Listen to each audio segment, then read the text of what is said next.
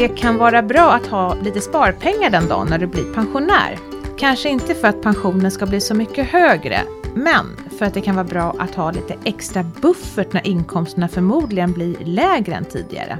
Som pensionär är det ju också svårt att löneförhandla eller byta jobb för att på den vägen få bättre ekonomi. Men just nu känns kanske inte sparande och pension som det vi pratar mest om i fikarummet på jobbet. Det handlar mer om höga bostadsräntor, elräkningar, inflation och om hur vi ska få ihop ekonomin här och nu. Banken S E B har flera år tagit tempen på vårt sparande i Sparkollen. Det är en undersökning som mäter hushållens planer på att öka eller minska sitt sparande framöver. Och just nu så ser det ut som att vi kommer tömma våra spargrisar istället för att fylla på dem. Vad betyder det för våra framtida pensioner? Det ska vi prata om idag med Américo Fernández, privatekonom på S E B och den som håller i Sparkollen. Hej, välkommen till oss. Hej, tack så mycket. Vem är du och vad gör du på S E B? Ja, det kan man undra. Jag heter då Américo Fernández, jobbar som privatekonom på S E B. Och det är en så här klassisk talespersonsroll som man har i banker och ibland försäkringsbolag. Mitt fokus är att försöka navigera det här ekonomiska klimatet och komma ut till hushållen, förklara för dem vad det som händer så att man kan fatta lite mer välinformerade beslut. Jag försöker inte peka med, med hela handen vad man ska göra, för det, det är väldigt individuellt såklart. Och mm. det är mitt, eh, mitt roll. Jag tycker det är otroligt kul. Mm. Jag eh, har jobbat med frågorna länge. Jag tycker pensioner inte minst är kul. Och sen som du inledde här, fullt fokus på elräkningar, inflation. Hur ska mm. man hitta utrymmet? Mm. Det är många av de frågorna som kommer högt upp på mm. agendan just nu. Mm, jag förstår det. Och eh, med oss i studion är ju också du, Kristina Kamp. Ja, hej. Han var det här förut. Ja, du var här förut. Och sen så är jag också här, Mary Gäklund, och vi jobbar ju på Min Pension. Det var ju en rätt dyster inledning som jag började med här. Är det så här illa? Eller ser du någon ljusning? Tror mig, jag tycker det var ganska snäll. Du tyckte det? Ja, ja jag, jag har gjort mycket dyst. värre och oh, dystrare ja, ja. lägesbeskrivningar. Nej, men ja. ja. Det, det är ett ganska dystert läge just nu för svenska hushåll. Framförallt för att om vi tittar i backspegeln så var tjugohundratjugotvå ett riktigt ett överraskningsår. Vi har vant oss, inte minst den yngre generationen, vid ett decennium av ingen inflation. Det vill säga, så fort du fick en, en liten löneökning så fick du en förstärkt köpkraft. Du kunde gå ut och köpa mer för de där pengarna. Eh, räntorna har varit evigt låga, vilket gjorde att många pratade om bostadskarriär. Man gick ut och köpte en bostad och kom in och så renoverade man, så fick man ännu mer för den och så vidare. Eh, och elräkningen var ju inte riktigt en, en diskussion för Nej. ett par år sedan. Och, och nu det här senaste året så har ju då hushållen blivit nästan, ska man säga, attackerade från flera olika håll samtidigt. Och det är det som skiljer dagens läge med tidigare kriser till exempel. Mm. Och även om vi inte vill kalla det vi står ju nu inför en kris, utan vi pratar om lågkonjunktur. Så när vi tittar på situationen under förra året så konstaterade vi att ja, men när bolåneräntan gick från en komma fem i snitt till tre komma fem i snitt, det vill säga mer än en fördubbling, när elräkningarna var rekordhöga, när drivmedelspriserna steg och när matpriserna gick upp med femton till sexton procent, så påverkade det ganska kraftigt åt hushållen. Och alla de här konjunkturinstitutets olika sentimentundersökningar, så förtroendet hos konsumenten var ju rekorddeppigt. Mm. Men vi såg att liksom, konsumtionen kom inte ner lika mycket som vi förväntade oss att konsumtionen skulle falla. Och det var ju för att vi kom från två år av pandemin, och vad var det man gjorde under pandemin när man inte kunde resa och konsumera? Shoppade. Ja, det, det skulle man vilja göra. Online, online gjorde man det, men ja. helt rätt, man sparade. Och liksom, vi har ju aldrig sett det så högt rekordsparande som, som under pandemin, vilket gjorde att många eh, fyllde på ladorna. Och så har man tagit av de pengarna för att kunna jämna ut de här svängningarna. Och nu står vi då inför situation för tjugohundratjugotre där elräkningarna, vi har en eller två dyra månader kvar. Sen har vi en inflation som ännu inte har toppat. Vi har en eller två räntehöjningar kvar. Hushållen kommer nog faktiskt behöva dra ner sin konsumtion synligt. Ja. Det är där vi står inför. Och det är därför vi tror på en lågkonjunktur. Sparpengarna är slut. Mm. Jag skulle säga att spar, sparpengarna är nästan slut. Mm. Och sen de sparande som finns börjar många överväga hur man ska fördela de här påsarna. Liksom, hur mm. mycket ska man ha på börsen, hur mycket ska man ha på konto för att känna sig trygg. Mm. När blir det bättre då? Vi tror ju att okej, okay, om, om vi tror på att eh, inflationen pikar någonstans under våren, vi tror att bostadspriserna bottnar kanske någonstans innan sommaren, vilket också har en psykologisk effekt för hur man agerar, och räntorna är nära toppen, så tror vi att tjugohundratjugotre blir ju ett omställningsår. Hushållen måste anpassa sin plånbok för det här nya, jag skulle inte säga normala läget, men nya övergångsläget. Så tjugohundratjugotre blir ett lågkonjunkturår. Det betyder att vi förväntar oss 1,2 procent negativ tillväxt, eftersom en stor del av vår svenska tillväxt kommer från hushållens konsumtion, mm. alla vår konsumtion, medan nästa år tjugo tjugofyra blir lite mer återhämtningarnas år. Jag skulle säga när det är över helt och hållet, det beror på vad man menar med när det är över, det vill säga när köpkraften kommer tillbaka hos hushållen. Det kan dröja två, tre år, för nu hade vi en inflation som under förra året låg på tio till tolv procent och inga löner låg på tio till tolv procent, det vill säga att man får en urholkad plånbok. Så det kan ta några år. Och det lär ju dröja då innan vi kommer till liksom minusräntor och grejer. Det är väl nästan ett helt och hållet avslutat kapitel. Ja, och det är, det är jättebra att ta upp det, för det är nog den absolut viktigaste signalen jag skickar när jag pratar om bolåneräntor till exempel. Många undrar, okay, men när toppar det och när vänder det ner? Och då pratar vi om att Riksbanken kanske sänker under tjugo tjugofyra första gången. Först måste man ju bli klar med det här och stanna på en viss nivå. Men när man väl börjar sänka så ska man inte förvänta sig att vi kommer gå tillbaka till de här en komma fem procentiga bolåneräntorna. Utan Riksbanken ligger idag på tre procent i styrränta, vilket betyder bolåneräntor runt fyra procent i snitt. Kanske lite högre än det blir toppen. Men sen när vi förväntar oss att Riksbanken sänker, låt oss säga om ett och ett halvt år och så vidare, så kommer vi nog komma tillbaka till två komma fem procent. Det är det man pratar om, en neutral styrränta. En styrränta som varken gasar eller bromsar ekonomin. Vilket då betyder bolåneräntor på tre till fyra procent i snitt. Det är väl det som blir det nya normala om ett par år. Och då är frågan, om man nu kan, alltså alla har ju drabbats, men finns det några grupper som så att säga har extra ont i plånboken, som verkligen har, har drabbats extra hårt, som man kan vara orolig för? Ja, det tycker jag.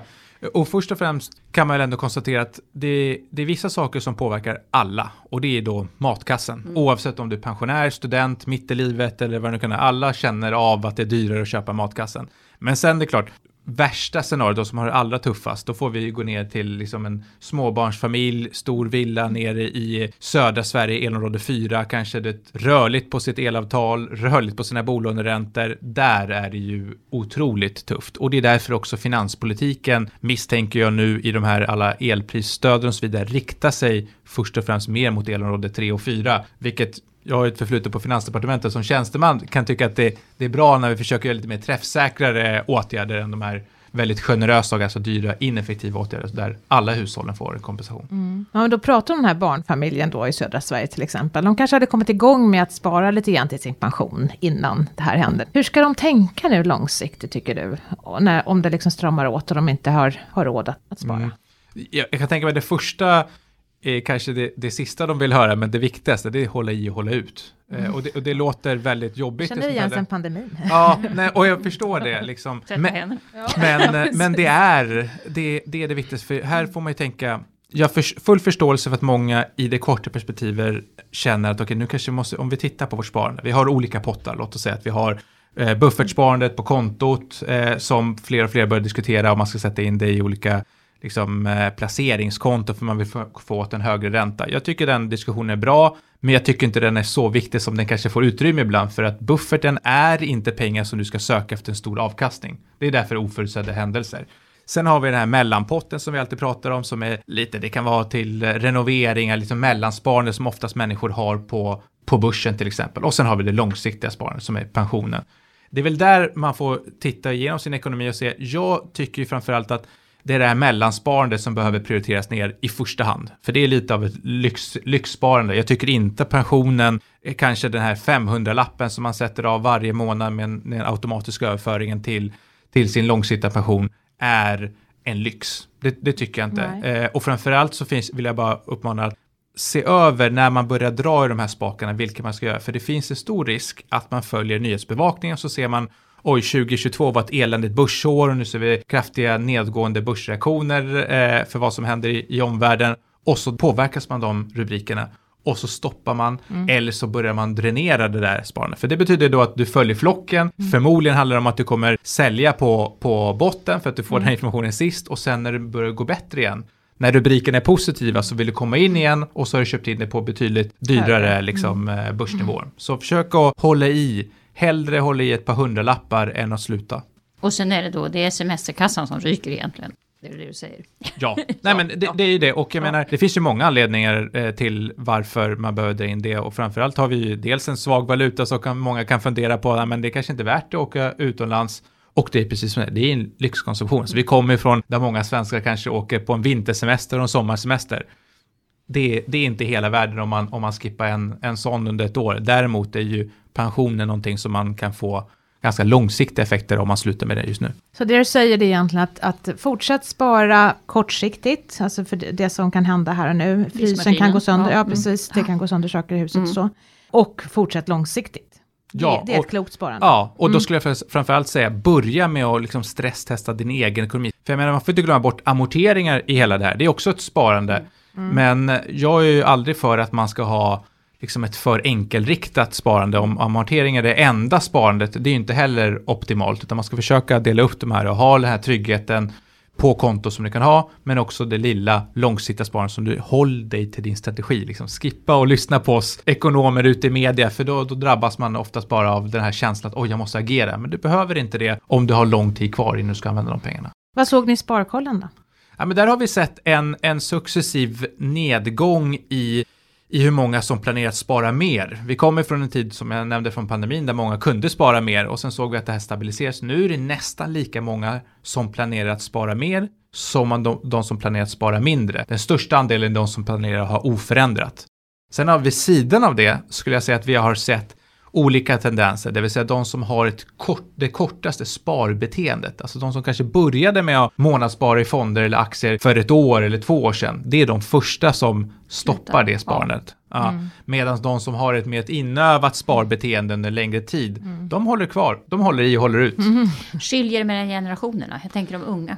Ja, de unga absolut skulle jag säga är lite mer... Eh, nervösa när det kommer till det här, för de är också kanske mer tagna på sängen. De som har varit med ett tag vet ju att ah, men det är ju så här en, en ekonomi funkar där vi har högkonjunktur och lågkonjunktur och vi har sett inflation tidigare och högre, höga räntor tidigare. Medan den här yngre generationen, de är många gånger väldigt, väldigt chockade. Vi säger att oj, vi trodde att inflationen alltid skulle vara mm. låg och bostadspriserna alltid skulle stiga och börsen skulle alltid peka uppåt. Vi hade ju Magnus här från Lyxfällan och han var ju lite upprörd över de ungas beteende. Han hävdade att de ville verkligen ha allt genast. Känner du igen den beskrivningen? Är det så att man är lite bortskämd som ung? Är det här liksom bra för, det är kanske bra till och med? Ja, och, och det är ju, nej men jag, jag håller nog med. Eh, jag tänker så här att Det är, det är hårt att säga, men det kan vara ett nödvändigt ont för den, den yngre generationen för att man inte ska utgå från att de här sakerna som vi har upplevt de senaste tio åren, det var exceptionella tider. Jag, jag försöker poängtera det varje gång jag är ute och träffar kunder eller liksom allmänheten och säger att här, de här åren med, med ingen inflation, med noll ränta, med negativ ränta. Alltså när jag för över ett decennium sedan studerade nationalekonomi så var ju det enda exemplet i teoriböckerna var Japan med liksom negativ inflation och att centralbanken hade en nollränta och började trycka pengar. Sen finanskrisen så har ju alla gjort det här. Det har ju format eh, liksom en förväntansbild att ah, men man, det här med bostadskarriär mm. till exempel, det är ett klassiskt, skulle jag säga, den yngre generationens begrepp. Mm. Att man mm. kom in och så nu kommer jag kunna tjäna massa pengar på det här. Det är exceptionella tider. Mm. Kan det till och med vara så, det tänker jag, det gäller nog alla generationer, att man kanske också måste sätta sig ner och säga det här, den här ekonomin som vi har nu, den håller inte långsiktigt. Vi måste liksom typ sälja bostäder och såna här saker. Ja, jag, jag tycker vi, vi kommer från en situation där det var en ganska ohållbar utveckling för svensk ekonomi. Alltså, ibland tänker man, okej, okay, eh, under pandemiåren, eh, jag vet att vi vill lämna pandemin bakom oss, men jag gör oftast den här förändringen att alla trodde ju att arbetslösheten skulle sticka upp och tillväxten skulle falla väldigt kraftigt och bostadspriser skulle ner i källor mer eller mindre. Under de två pandemierna så steg ju bostadsmark- bostadspriserna över tjugo procent. Räntorna var fortfarande låga, människor rekordsparade. Det var ju ja, väldigt förvånansvärt. Och nu står vi i en situation där man måste börja liksom anpassa sig till det nya läget. Men då tänker jag så här, när du sa förut då att eh, försöka ha pengarna kvar på börsen för det kommer förmodligen att vända och sådär. Om vi tittar på bostadsmarknaden så är inte den heller jättekul. Hur ska jag tänka där? Är det så att jag helt enkelt kanske måste bestämma mig för att okej, okay, det här är ingen hållbar situation. Det är bättre att jag ändå säljer huset än att jag liksom får ekonomiska problem längre fram. Alltså vad ger du för råd till någon som verkligen sätter sig i den sitsen? Ja, och det är det absolut tuffaste beslutet att ta och svåraste beslutet att ta. När man, för jag menar, det, det sista, det vi kan se det är att det sista hushållen drar in på, det är ju bostaden. Mm. Alltså vi betalar våra husräkningar, ränta, amortering och allt vad det är. Däremot drar man ju in på allt annat. Och där tror jag innan man kommer till det att du känner att du behöver sälja så tycker jag att det finns massa andra saker man kan göra i privatekonomin för att skapa det här utrymmet. Om du har drabbas väldigt, väldigt drastiskt av de här höga elpriserna, till exempel höga elräkningar, ja, men då finns ju den här ventilen som vi brukar prata om i amorteringar. Vi har ju ingen bred amorteringslättnad som vi hade under pandemin. Däremot så finns de här tre månaders undantag om du har drabbats av arbetslöshet, sjukdom eller nu då eh, exceptionella elräkningar till exempel. Då kan man lyfta på luren och ringa sin bank och säga att här, men här, kolla, mina elräkningar är ju eh, rekordhöga. Kan jag då ansöka om eh, tre månaders eh, amorteringsanstånd? Oh. Det är så kallade ventilen, det är som Finansinspektionen uppmanar till. Ja. Mm. Så där kan man hitta lite lättnader och sen måste man ju faktiskt ju orka djupdyka i sin egen privatekonomi, ja. Alltså stresstesta den. Vi är ju fanatiker i Sverige av eh, streamingtjänster till exempel och det kan låta lite småpengar och så vidare, men plötsligt, de har ingen bindningstid, vi pratar om en och så plötsligt, jag tittar på mig själv under ett, ett halvår sedan så plötsligt, jag hade fem, sex stycken och så är man uppe i sex, sju, åttahundra kronor varje månad. Säg upp de där, välj vilken du ska ha. Matlåda är det här, spelar ingen roll vilken privatekonom ni tar med här i studion. Alla kommer nämna matlådorna. Mm. Det är mycket man kan, mm. man kan hitta där. Vända köp till sälj. Alltså, hållbarhetsperspektivet är ju där för att, är här för att stanna. Det vill säga, många söker, det är fortfarande födelsedagar, firande som man måste göra under året. Men många vänder sig till sajter där man kan köpa second hand och mm. så vidare. Använd dig av den trenden och sälj saker så att du kan hitta lite mer mm. utrymme. Men sen räcker inte det, då måste man nog komma till den här insikten att okej, okay, nu är det dags att, att downsize, alltså minska sitt, sitt boende mm. kanske för att känna sig säkrare. Men det kan ju också vara svårt, jag tänker man kanske har köpt dyrt ja. under, alltså, när ja. det var på topp. Sälja med förlust är Och sälja med förlust är, det är ju, kan ju vara en jättejobb sits ja. man sätter sig. Ja, sen finns det ju en psykologisk effekt. Ofta mm. pratar vi så här, men det kanske inte är så farligt att bostadspriserna faller, för så länge du inte materialisera på det, alltså, så du faktiskt inte säljer, Nej. så har du inte drabbats Nej, av den precis. förlusten. Räkna med alla oss här i det här rummet. Ingen tycker att det är kul när ens bostadsvärde sjunker i värde. Nej, eller? Nej. Jobbigt, och då mm. drar man ju ner mm. lite på allt möjligt där ute. Mm. Så det kan få med sig ett litet sundare beteende i mm. hur man tänker på konsumtion. Mm. Sen mm. kanske man också säger, mäklare brukar alltid säga att du köper och säljer i samma marknad. Så det är klart, om du säljer något, mm. även om det är större, du köper någonting mindre, så har väl det sannolikt också minskat lite i pris. Du får väl liksom trösta dig med det då. Ja. Är det inte så att man, är det inte tvärtom egentligen? Att man ska sälja? Jo, egentligen om man ska vara ja. klokt, då ska ja, man, man ha ett litet och köpa större mm. nu. Men det verkar mm. inte vara det. Nej, och sen vill jag också poängtera, många ställer ju frågan så här, men du, om jag ändå, för livet händer och man, mm. man separerar, ja. man går, flyttar ja, ihop och så vidare. Mm. Och jag tycker att det här med timingfråga, mm. det är någonting man ska helt undvika mm. om man kan. Alltså, om du fortfarande ska flytta ihop och flytta så här, köp efter behov. Det är bara mm. att det är viktigt att nu, till skillnad från tidigare, att man inte utgår från att man kommer få igen pengarna om ett eller två år, utan tänker långsiktigt. Det är precis som pensionen. Man ska titta långsiktigt, se över vad man orkar med. Mm. Det är det man ska börja renovera för att höja bostadsvärdet mm. den vägen. Mm. Precis. Det, det, det har man har pengar. ja. Alla råvaror blir dyrare också. Ja, just det. Ut. Ja, det är bara elände med allting. Ja. Du, men sen har jag en annan fråga som berör pension då mycket mera. Mm. Dels har vi ju faktiskt fortfarande ganska många som sitter med ett gammalt privat pensionssparande, det där avdragsgilla, tänker jag. Och om man då sitter i den här ekonomiska sitsen och så har man inte fyllt femtiofem, för det privatekonomiska avdragsgilla sparandet har ju haft en ålder. Det har liksom varit själva grejen. Du sparar till din pension och då får du, kommer du inte åt pengarna förrän du fyller femtiofem.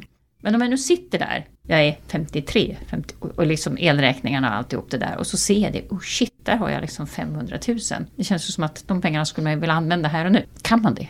Eller är det liksom hopplöst? Eller hur ska man tänka här? Jo, men där finns det ju eh, olika nivåer. Du får rätta mig om jag är fel, men det är under ett prisbasbelopp mm. man brukar prata om som man skulle kunna komma åt i en sån här situation. Men det första jag skulle vilja uppmana, det är att lyft på luren. Det, det, det är steg ett. För man funderar mycket, man agerar väldigt sällan och så skapar det en massa ångest och så kanske man fattar dumma beslut eller in, kortsiktiga beslut som kanske inte är bra i längden. Jag tänker på typ om man känner sig stressad, man vet inte hur det funkar, så tar man ett sms-lån eller någonting sånt där som, nästan, som är definitivt värre i recessionen. Så lyft på luren, om du har liksom en påse pengar där som du känner att okay, det är bara några år ifrån eh, till det försäkringsbolaget eller banken och hör, så här, så här ser min situation ut. Är det någonting jag kan komma åt? Är det en del av det jag kan komma åt? Och framförallt, här ska man ha med sig, för det är... Nu förstår jag att den här situationen är ganska tufft. Det är kanske sista utvägen man har för att kunna jämna ut sin, sin kassa. Var noga med också få förklarat vad det här får för lite längre effekter. Så att man inte tänker bara här nu, nu kan jag få det här och så får jag betala den här avgiften eller vad det nu kan vara. Och så blir hela den här påsepengar lidande när du kommer väl behöva de här pengarna. För det här är ju pengar som man kommer behöva inte på fem års sikt. Utan det är ju pengar som ska räcka under en väldigt, väldigt lång tid. Mm. det är väl åtta år sedan ungefär nu som, som man tog bort det här privata pensionssparandet. Efter det har vi ju sparat i I S K för att spara långsiktigt. Ser du behov av att man på något sätt återinför det här med privat pensionssparande? Att man liksom låser in de här pengarna igen? Ja, det är frågan om inlåsning eller inte inlåsning. Nästan som en filosofisk ja, fråga. Men så här, ja, det, det finns ju... Det, först skulle jag säga att det ska bli väldigt intressant och hoppas att regeringen eller delar av riksdagen börjar utreda nuläget. Alltså efter den här lågkonjunkturen så får vi se hur många som har tagit av det långsiktiga sparandet på I S K till exempel. Sen är det svårt att veta vad som är pension och inte pension är det där. Men det ska bli intressant att se hur många som faktiskt har tagit av det här sparandet under dessa svåra tider. Men på frågan, ska man ha någonting som är mer... liksom dedikerat till privat mm, pensionssparande. Inlåst, liksom. Ja, inlåst. Mm. Och där tycker jag ju så här, ofta svarar jag att det är bara att titta på vad stora eh, organisationer, bättre experter än vad jag säger om det svenska pensionssystemet. När de granskar svenska pensionssystemet årligen, jag tänker på I M F, O E C D, E U-kommissionen, alla kommer fram till samma sak för det svenska pensionssystemet. Vi behöver göra två saker för att få upp pensionsnivåerna. Det är jobba längre eller i större utsträckning, alltså gå till heltid och så vidare och jobba högre upp i åldrarna, och det andra är ju sparande. Mm. Och frågan om det är en matchningsmodell mellan stat och arbetsgivare och individ eller om det ska vara något avdragsgillt likt det gamla, det är någonting som jag tycker helt enkelt, och det här är jättetråkigt att säga, men vi är ju ändå i garnisonen, eh, utredning eh, kommer, kommer till, eh, till tankarna. Och det är det man behöver göra, för just nu tittar vi lite innan valet så fanns det några förslag från de politiska partierna, men ingenting är ju riktigt utrett och veta så här, vad blir konsekvenserna om man går mot en inlåsningsmodell eller behåller, liksom, går ifrån I S K till exempel. Mm. Så försöka flytta fram positionerna, och jag tror absolut vi behöver någonting destinerat till privat pensionssparande. Mm. Hur formerna. Med ja. Sparande för men pension. Med ventil tycker jag det låter som. med, med ventil. Med ventil. Öronmärkt med ventil. Ja. Men en annan lite mer filosofisk fråga. Nu har vi pratat om att B N P sjunker och liksom, ja, alltså det pratas ju ibland om att ja, men det är väl bra att vi inte har så mycket tillväxt.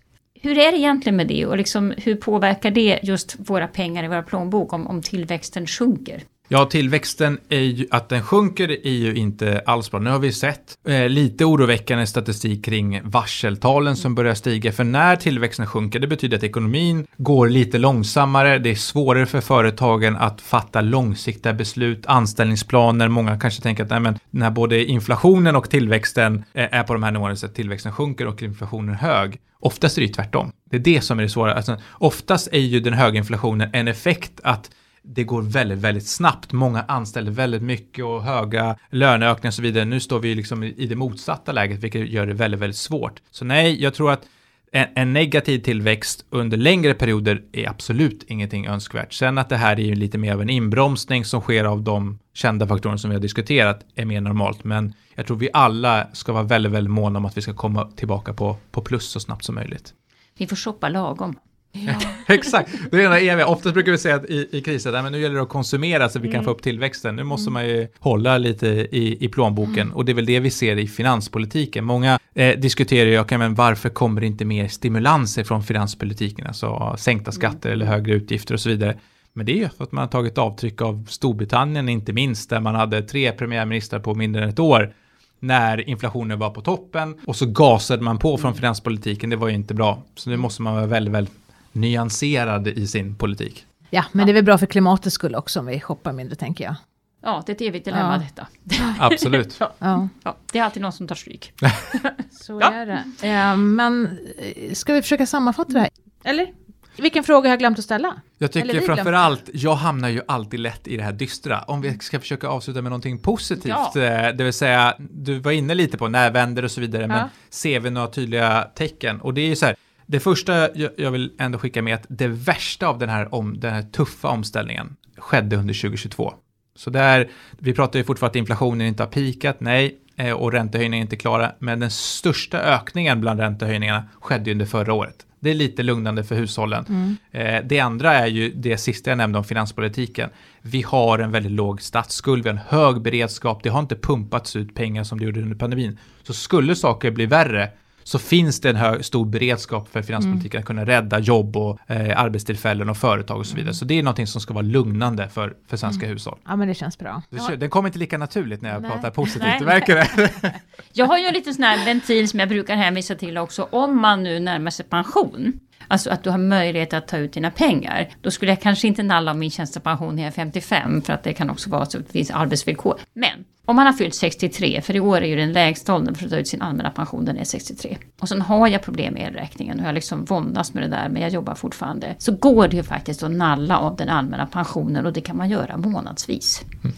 Och det är ganska bra. Liksom, du får pengar här och nu. Eh, ja, man kan säga att det påverkar din pension framöver. Men det är ytterst marginellt. Och som sagt, om alternativet nu är det här sms-lånet. Så vi har pratat om det förut i pandemin med de som blev arbetslösa och såna här saker. Men man ska inte underskatta det där tipset. Det är ett billigt lån. Mm. Mm. Ja, men det låter, låter klokt. Men du måste ha fyllt sextiotre då. Ja, mm. Precis. Och så får man pensionärsrabatter samtidigt. Det är win-win. Ja. Ja. Ja, precis. Men det var ju två bra saker vi avslutar podden med, tycker jag. Det kändes lite positivt ändå. Vi får försöka med det. Ja. Ja. Tack för att du kom hit idag, Américo. Tack själva för att jag fick komma hit. Väldigt intressant att få höra dina tankar kring vårt sparande. Härligt. Då har vi kommit fram till veckans fråga och den kommer ifrån Anna som undrar vad arvsvinster är. Hon har sett i sitt orangea kuvert att det står arvsvinster från avlidnas pensionskonton. Vad, vad är det här för något? Ja, det är ett underbart ord. Ja, arvsvinst. Ja, alltså det här är ju på något sätt, jag gillar ändå det här för att det här förklarar ju att pension inte är sparande, pension är en försäkring. Det vill säga, du är garanterad framförallt i den allmänna pensionen när man inte kan välja annat än livsvarig utbetalning. Du kommer att få pension så länge du lever, även om du blir hundraåtta år. De pengarna hade du aldrig kunnat spara ihop till själv. Framförallt så är det väldigt svårt att veta hur länge ska jag spara. Mm. Men pension är då alltså en försäkring som grundar sig i att alla som blir pensionärer, liksom man har sparat ihop hela sitt liv och sen får man en utbetalning utifrån den förväntade livslängden. Låt säga att jag förväntas leva i tjugo år. Alla lever inte i tjugo år. En del lever i två år, andra lever i fyrtio år. Men här omfördelas pengarna. Så att det här som står med arvsvinster, och det kan man få alltså redan innan man blir pensionär. För tyvärr är det så att folk avlider ju liksom redan innan de får pension. Och de pensionspengar som de har tjänat in, de fördelas till andra. Och det är alltså, vanligtvis är det då samma årskull, alltså... Det, då, det år du är född, om det är någon som är, du är född nittonhundrasextiosju och så dör någon som är född nittonhundrasextiosju, så fördelas de pengarna till alla andra som är födda nittonhundrasextiosju. Och när man är ung så brukar det inte vara så mycket pengar som står där. Eh, när man kommer upp i min ålder så är det ganska mycket pengar. Det känns lite sorgligt. Mm. Eh, nu en tröst är, jag kollade i alla fall i Statistiska centralbyrån för några år sedan, för jag undrade hur många dör före sextiofem. Mm. Jag tror att det var typ åtta procent av befolkningen. Mm. Och då liksom räknar vi barnadödlighet och allting. Mm. Så hela vägen. Mm. Jag brukar säga när jag föreläser på universiteten och folk säger att ja, men vadå, jag blir aldrig pensionär. Jag har dött långt innan dess. Nej, man blir pensionär. Man blir, de flesta blir pensionärer. Ja. Ja, så att innan sextiofem så får man inte så mycket arvsvinster egentligen då, utan det kommer efter. Ja, och pika, alltså blir man hundraåtta år som hon den där Dagny som ja. Bor här om året. Jag menar, då hon fick ju bara arvsvinster. Mm. Mm. Precis, det var det hon levde av. Ja. Mm, ja. Ja, då vet Anna det och vi andra också. Tack för det, Kristina. Och det var allt för oss idag. Tack för att du har lyssnat. I avsnitt har du hört Américo Fernández ifrån S E B, Kristina Kamp och mig, Mary Gäklund ifrån Min Pension, som är en oberoende tjänst som ger dig bättre koll på dina pensioner. Nya avsnitt släpper vi varannan fredag. Och vill du lyssna på tidigare avsnitt redan nu, ja då hittar du dem i kanaler där poddar finns. Sök bara på Min Pensionspodden. Och gillar du podden tycker jag att du ska följa oss i din poddkanal, för då får du en push varje gång som vi släpper nya avsnitt. Om du har en fråga som du vill att vi svarar på i podden så skickar du den till podd at min pension punkt se. Jag hoppas att vi snart hörs igen. Ha det så bra och ta hand om din pension till dess. Hej då! Hej då!